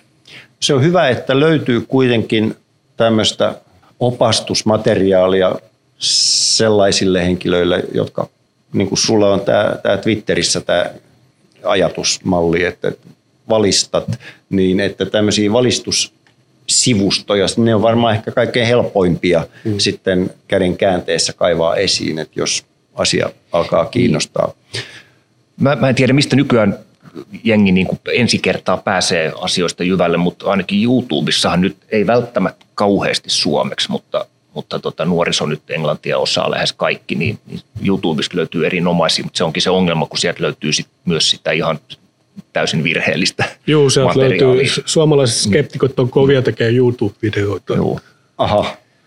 Et, et, mutta sieltä oikein hakemalla sieltä löytyy myös oikeat. se, on, se, on, se on ongelmallista siinä mielessä, se on kyllä parempi, että menee ilmatieteen laitoksen sivuille kuin YouTubeen. Varmempi, varmempi valinta. Mutta puhutaan nyt sitten niistä ihmisistä, jotka ei koe minkäänlaista houkutusta lähteä, lähteä tota sille tielle, että, että kurjistan elämääni ymmärtämällä, mitä kaikkea tässä nyt mahdollisesti on tapahtumassa, vaan niistä, jotka mieluusti ja jopa halukkaasti, jopa suorastaan henkilökohtaiseen tarpeeseen haluavat hyväksyä sen viestin, mitä, mitä sieltä kiistajien puolelta tulee. Niin siinähän tavallaan on tämmöiset niin kuin yhdistyvät edut kyseessä, että, että ne, jotka haluaa jonkun viestin lähettää omien intressiensä näkökulmasta ja saavat sitten mukaan ne ihmiset, jotka eivät tahdo kohdata sitä tilannetta, että, että maailma alkaakin näyttää kurjalta, omat, omat kuviot joutuu laittamaan uusiksi ja niin edelleen. Niin jos me vähän yritetään ymmärtää nyt näitä ihmisiä, jotka helpottaakseen jotenkin elämää ja pärjäämistään, niin hyväksyy sen näkökulman. Niin mitä, mitä teidän mielestä niin on näitä isoja pohjasyitä, että, että minkä vuoksi denialismin viesti viehättää niin. enemmän kuin tieteen? Tota, niin, olisiko yksi syy ihan jonkinlainen perinteinen muutosvastarinta, kun tupakasta nyt puhuttiin, niin vaikka silloin kun Suomessa kiellettiin tupakointi baareissa, niin siinähän oli myös kuitenkin aika äänekästä vastustusta ja kerrottiin kuinka hankalaa ja kaikkea se on, ja mutta todennäköisesti nyt kukaan, juuri kukaan ei halua enää samanlaisia savuisia baareja kuin on ollut aikanaan. Mm. Et, et mä luulen, että niin ton tyyppinen ihan vaan se, niin, no ihmiskäyttäytymistutkijat on, on kaiketi todennut, että toisilla on vaan su, suurempi vastustus muutoksia kohtaan. Sitten tietenkin ne, joiden elinkeino on siinä sitten mahdollisesti uhattuna, niin on sen niin henkilökohtaisella tasolla ymmärrettävää. Kyllä varmasti turvetuottajilla on, on tosiaan nyt paljon pohdittavaa, että miten jatkossa eli keinoja. Mm. Ei, ei tarvitse mennä edes yrityspuolelle, vaan jos työpaikkakin niin. on, on tota, liipasimella. Että ajatellaan nyt vaikka, että joku tehdas, jonka, jonka tuprutukset on, on sitä luokkaa, että todetaan, että, että se pitää sulkea, niin siinähän selkeästi on nähtävissä, että vihollinen on silloin ilmastonmuutos, että ei tuollaista ole olemassakaan. Että se viesti sitten on helppo tietenkin omaksua siinä kohdassa. Kyllä, ja yksi, yksi ryhmä, spesifinen ryhmä, mikä, mikä näkyy, on tota, ihmiset, jotka eivät halua, että nuoriso kokee niin sanottua ilmastoahdistusta. Ja tämä, tämä on tullut selvästi Greta Thunbergin myötä, kun nuoriso on ruvennut niin kuin aktiivisesti ottaa kantaa näihin asioihin, niin tämä, tämä niin kuin vasta, vasta tota, reaktio on selvästi vahvistunut.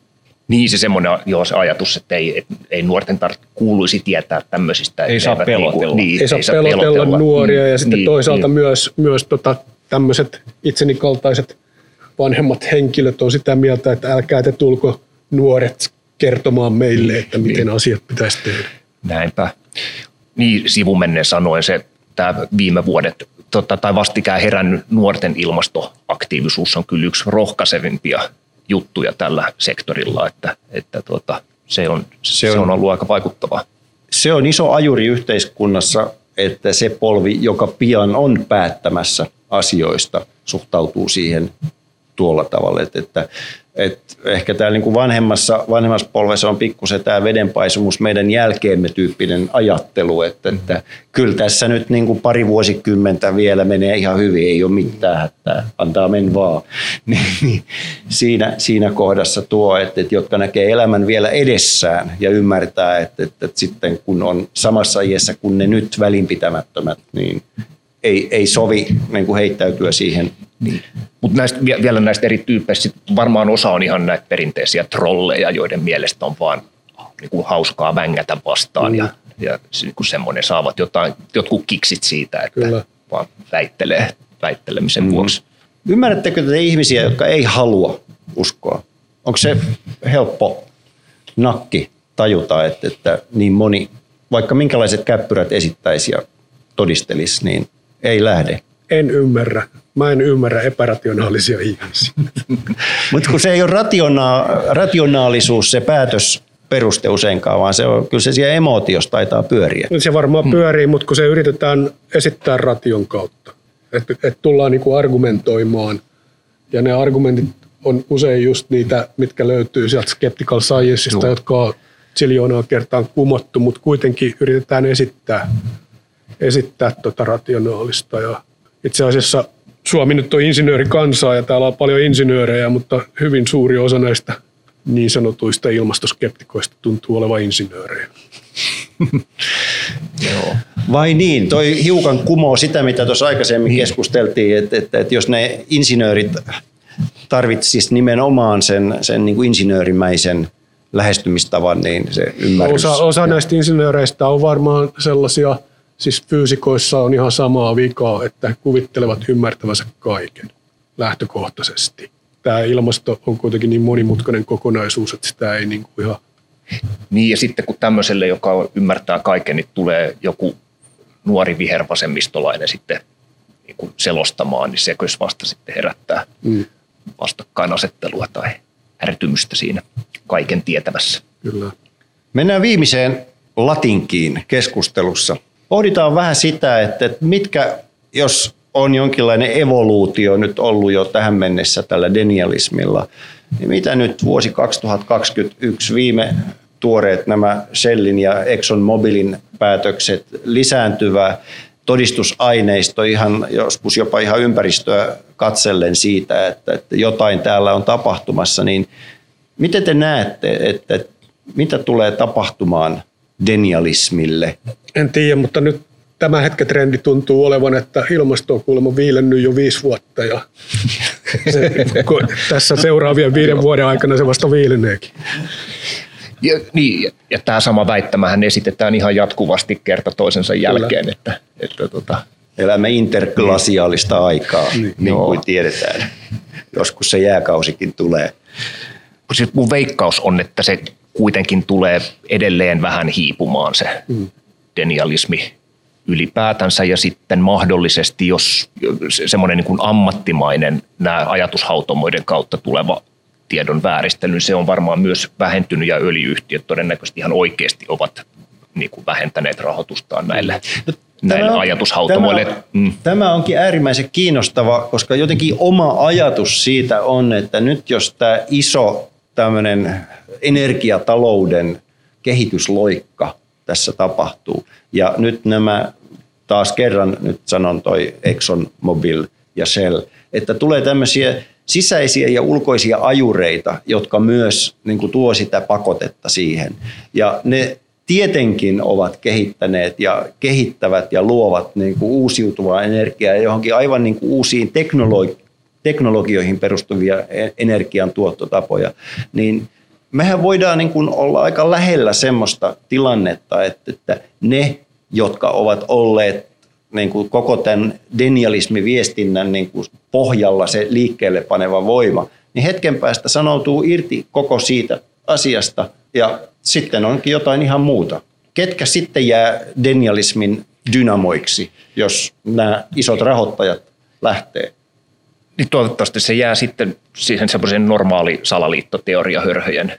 tasolle, jolloin siellä on sitten muutama prosentti, jotka nyt on ihan vaan mistä liian aivotoiminnan häiriöstä johtuen omituista eri mieltä ihan mistä tahansa faktasta. Niin. No miten puhuttiin näistä fossiilisen energiatuottajavaltioista, mi- miten siellähän helposti jää nyt sitten pää vetävän käteen siinä kohdassa, jos ei ole niin kuin juurikaan tehty mitään toimenpiteitä minkään muun tulolähteen löytämiseksi. Se onkin mielenkiintoista, varsinkin ajattelee jotain Venäjää, että Juu. Niinpä. niiden talous perustuu niin suurelta osalta siihen, että Öljy ja kaasu. öljy ja kaasu, toisaalta Putin on myöntänyt, että arktisella alueella ei mene hyvin, että se lämpenee vielä nopeammin kuin länsimaalaiset ovat ymmärtäneetkään. Joo, se Venäjä on kyllä tässä se ehkä jän, meidän näkökulmasta jännittävin, Kyllä. jännittävin tapaus. Toisaalta ehkä öljyyhtiöissä luotetaan siihen, että kysyntä kuitenkin jatkuu. Eihän öljyn ja kaasun käyttö on nyt mihinkään radikaalisti vähenemässä, vaikka pitäisi olla. Eiköhän ne käppyrät pitäisi nyt tietenkin kaivaa ne ihan tuoreimmat, mutta koronan aiheuttaman taloushidastumisen jälkeisen, jälkeisen nousun aikana, niin eiköhän ne varmaan ensi vuonna taas paukutellaan uusia ennätyksiä. Te ette, te ette aio niin kuin lukea mitään tuomiovuosia tässä kohdassa nyt vielä fossiilisen Mä- mä- mä- joo, en- alan En ole törmännyt semmoiseen tietoon, joka osoittaisi tuota fossiilisten käytön vähenevän nopeasti tulevaisuudessa, valitettavasti. Hei tota, kaikille vieraille, äh, kuuntelijoille, niin, niin tässä, tässä meillä vierailla on, vierana on tällä hetkellä Ari Laakson ja Esko Pettai. Ja tota, me kysyttiin heiltä myös, jos he voisivat tehdä elämäntapatestin, joka on Sitran tekemä tällainen elämäntapatesti. Katsotaan, miten paljon me tuotetaan sitten sitä hiilidioksidia. Ja se on hyvä. Mä oon tehnyt monta testiä, varmaan tekin olette tehnyt testejä. No, tämä on mun mielestä aika hyvä tämä Sitran testi. Eli se on, äh, siinä ei tarvitse tietää niin paljon ja se menee aika nopeasti. Että miten äh, jossakin testissä oli, montako kiloa lihaa syöt vuodessa, niin rupeapa laskee. Mutta tämä oli niin mun mielestä aika hyvä. Ja mekin ollaan tätä testiä tehty monta kertaa, niin meidän vieraatkin. Niin aloitellaanko me vaikka hei, tota Eskosta, muistaakseni sun, sun tuloksia? Joo, mä otin sen tuossa, tein sen aamulla ja otin talteen. Tämän numero näyttää 3200, Wow, mutta, mutta se on siis... Mä en- mä en- numero. Eh, Korona ei ole tähän juurikaan vaikuttanut ja suurin syy on se, että, että tuota, me, meillä ei ole autoa eikä ole tehty ulkomaan lomamatkoja lentäen. Muistaakseni tällä vuosituhannella tehnyt kolme ulkomaan lomamatkaa lentäen. Mutta tämä on taas, mun mielestä tässä on huijaamista. Mä oon ollut luontooppaana ja sitä kautta niin kuin sivutoimen ansiosta päässyt matkustamaan. Ja sitten sen näen perinteisesti näissä laskureissahan työmatkat niin kuin ei mene omaan piikkiin. Ja, ja tämän, tämän tyyppistä. Mulla ei ole autoa, mutta kuitenkin jonkin verran autoilen. Et se on, nämä on vähän niin kuin tämmöisiä. Mutta se, se millä, millä toi niin kuin pysyy alhaalla on se, että, että kun ei, ei lentele lentokoneella, Just niin se näin. pitää sen aika, ja voi aika sanoa, hyvin että tämä suomalainen keskiarvo on 7100 kiloa ää, vuodessa. Joo. Ja sitten lihan, lihansyönti on semmoinen, en, en ole kasvissyöjä, mutta siis lihaa menee tosi vähän. Just näin. Okei, toi on muuten nyky hyvin alhainen juttu. Joo. Mikä meidän ennätys, muistatteko te? Muistatko Markku? No, mä, pitää mulle tulee mieleen kyllä joku kolmosella alkava Muista se oli 3200, niin sä vedet en- enkat. lähelle, Ää, lähelle menee. Ja toi on niin pieni, että silloin kaikki osa-alueet on jo. Joo, mutta mut tämä on siis, nämä, nämä on mun mielestä on silti siis semmoisia, että, että tähän auttaa se, että mulla on kaksi lasta, eli mä jaan meidän asunnon äh, tota, päästöt lasteni kanssa ja niin edespäin, tai muutenkin tämmöinen. Et, et, en mä Elämä on mä ihan valintoja. Niin, niin, en, en mä niinku rehellisesti usko, että tämä pitää paikkansa, vaikka mielestäni on ihan rehellisesti klikkaillut siinä testissä. Okei. Mitä se sanoi siellä? Mä saan täällä testituloksen jälkeen, heitti äh, lauseen mulle, että pärjäät keskivartioon vähemmällä, moni voisi ottaa sinusta esimerkkiä, niin mitä sä sait? Tuliko tänä testitulos? No kun nyt se ei, siis mä oon ottanut sellaisen kuvankaappauksen, jossa sitä Okei, ei no se ei ollut sanota. siinä mukana. Joo. Okei. Entäs Ari, mihin sä pääsit? No tota, mä tosiaan en erottanut tätä työmatkamatkustelua. Että mä otan täyden vastuun omista työmatkoista. Ja tota, silloin ennen koronaa niin se oli 10 700. Ja nyt kun koronan takia en ole matkustanut, niin 5900. No ei se ole ollenkaan hullu. Iso pudotus. Joo, mulla on myös Se on- korona aikaan 700 ja ennen koronaa 10 200, riippuu just näistä lentomatkoista. Joo. Aika paljon. Et, näin se on, mutta eikö, miten se muuten, mä en nyt muista siinä laskurissa, että oli, oliko siinä niin kuin tarkoitus, vanhastaan mä muistan, että siellä olisi lukenut, että se on niin kuin ne omat että työmatkoja ei lasketa En mä siihen, muista, mutta- että siinä olisi lukenut mitään Joo, okei, syystä. joo. En Mä, mä, muista, mä, joskus, matkailu. mä oon täyttänyt tämän ekan kerran monta vuotta sitten, silloin kun se tuli, niin mun mielestä Joo. siinä oli silloin Ovat ehkä muuttaneet. Joo, Joo, Joo, tämä oli liikenne ja yksinkertaistaneet. matkailu kokonaisuudessaan, niin mä laskin myös nämä, joo nämä niin kuin siitä, kaikki matkat. nyt ei ole pari vuoteen tullut kyllä niin kuin työmatkojakaan lentäen, että Yes. Ja Markku, kerro, mitä sä sait? Muistaaksä sun? Mulla, siitä on vähän aikaa, kun mä nyt sen viimeksi tein, mutta et mulle tuli joku semmoinen hämärä juttu, että, että jonkun laskurin mukaan mä sain kans vähän yli 7000, mutta et mielestäni, ja mulla oli kuvakaappaus siitä, niin oikeasti mä sain kuitenkin vaan vähän yli 6000. Et mä menin vähän sekaisin omista kulutustottumuksistani ehkä täyttäessä sitä. Ja nyt yllätys, yllätys. Meidän pitäisi päästä noin 2500. Oletteko tarkistanut sitä? Jotain sellaista se Joo. on, mihin pitäisi päästä. joo, niin, niinhän se, Kyllä. niinhän se on. Henkilökohtaisesti mulla on iso, isot asiat on asuminen ja tota, autoilu. Ja tämä johtuu siitä, että mulla on neljä lasta, itse asiassa kolme alaikäistä lasta, joiden yhteishuoltaja mä oon. Niin mä asun niin kuin aika isossa asunnossa, jossa on keskimäärin kuitenkin vain kaksi henkilöä. Ja sitten toinen asia on, että mä kuskaan niitä mun lapsia ympäri pääkaupunkiseutua urheiluharrastuksiin. Et sen takia mulla on auto. Mutta sitten kun toi nuorimmainen tulee täysikäiseksi, niin viimeistään siinä kohtaa mä muutan pienempää asuntoa ja luovun siitä auton käytöstä. Sitten putoaa kilo. Sitten putoaa. Sitten Joo, mutta tä, täs, tämähän on vähän semmoinen, jotkuhan epäilee, tai on heitetty sellaisia ajatuksia, että tämän niin kuin hiilijalanjälkilaskureiden puffaaminen on, on osittain ollut vähän sellaista tota, ta, tahallista asian vääristelyä, että koitetaan sälyttää tämä yksittäisten ihmisten niin kuin vastuulle tämä ilmasto-ongelman ratkaiseminen, kun tähän nimenomaan vaatii niin kuin yhteiskunnalliset muutokset, että energian tuotantojärjestelmän pitää olla vähäpäästöistä ja, ja liikenteen pitää olla vähäpäästöistä, ei niin, että jokainen yksittäinen ihminen sitten joutuu niitä valintoja tekemään ja pohtimaan. Ka- Kaikilla on omat arkensa ja kuvionsa. Ehdottoman että- totta. Kyllä, mutta että, Että että, tota, mä näkisin niin, että mä, mä en halua syyllistää eikä vaatia yksityisiltä ihmisiltä mitään, mutta toki pitää niille tarjota mahdollisuus, Juu. jos haluavat sitä tehdä. Juu, il, il, ilman, Ja siinä ilman nämä muuta, mutta se, on niin, mä, mä, mäkään en, en näkisi, että ei, ei tämä ei ratkea yksittäisten ihmisten valinnoilla, Ei se vaan toki, ei se, ei, se on, siinä, siinä on täsmälleen oikeassa, mutta mä luulen, että yksi, mitä olen lukenut, niin yksi olennainen seikka on se, että, että monet, jotka muuten ehkä ahdistuisi, kun me tunnetaan tämä ilmastoahdistuskäsite, kun voi itse tehdä jotakin, vaikka se ei mittakaavaltaan olisi mitenkään merkittävää kokonaisuudessa, mutta kun minä itse olen vähentänyt omaa kulutustani, niin nukun paremmin. Juu, Ja se on arvokasta. on, ja sitten se myös viestii sitä signaalia niin kuin eteenpäin ja varmasti vaikuttaa yhteiskuntaankin sitten jotain kautta. Kyllä, ja pitää pitää mielessä, että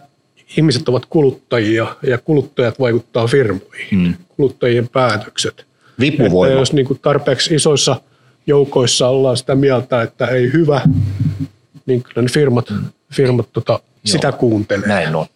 Mutta semmoinen tästä niin kuin henkilökohtaisesta valinnosta, sit välillähän se menee semmoiseen näpertelyyn, ja kun on mm. tehnyt monta pikkutekoa, niin kuvittelee tehneensä jonkun suuren ympäristömuutoksen. Siis tämä tyyli joku muovipilliasia tai semmoinen keskittyminen siihen, että käytänkö kaupassa muovikassia vai kangaskassia ihan yhden tekevää suuren kuvan kannalta paljon ratkaisevampaa, että millä sinne kauppaan menee ja mitä sieltä ostaa. Otetaan, niin. otetaan huomioksi nämä sanasi. Tämä on lähinnä Joo. tämä meidän testi, niin tämmöinen niin kuin kevy, kevennys tähän, tähän loppuun. No, mä, mä vähän, ras, suun, vähän raskautin, sitä, suuntaan antava. raskautin sitä kevennystä.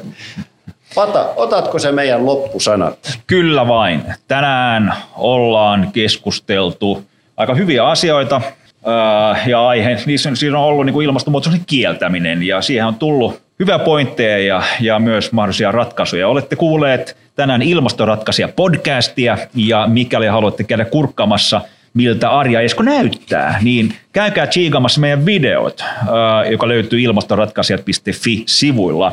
Jokainen meistä voi tehdä ilmastonmuutoksen vaikuttavia ratkaisuja ehdottomasti. Ilma, Ilmastoratkaisijat podcast uusi jakso julkaistaan aina kahden viikon välein ja sivulta löytyy muutakin aiheeseen liittyvää, niin pysykää siis kuulolla. Käykää myös tsekkaamassa ilmastoopas.fi-sivustoa, missä löytyy sitten jonkin verran tietoa. Tällä hetkellä haluaisin kiittää kaikkia kuulijoita ja meidän vieraita. Ari Laaksonen, Esko Vetä, että tulitte paikalle. Markkua tuossa toisella puolella. Ja pata. Ja no niin, tämä podi on ohi ja over and out luontokeskus Haltiasta.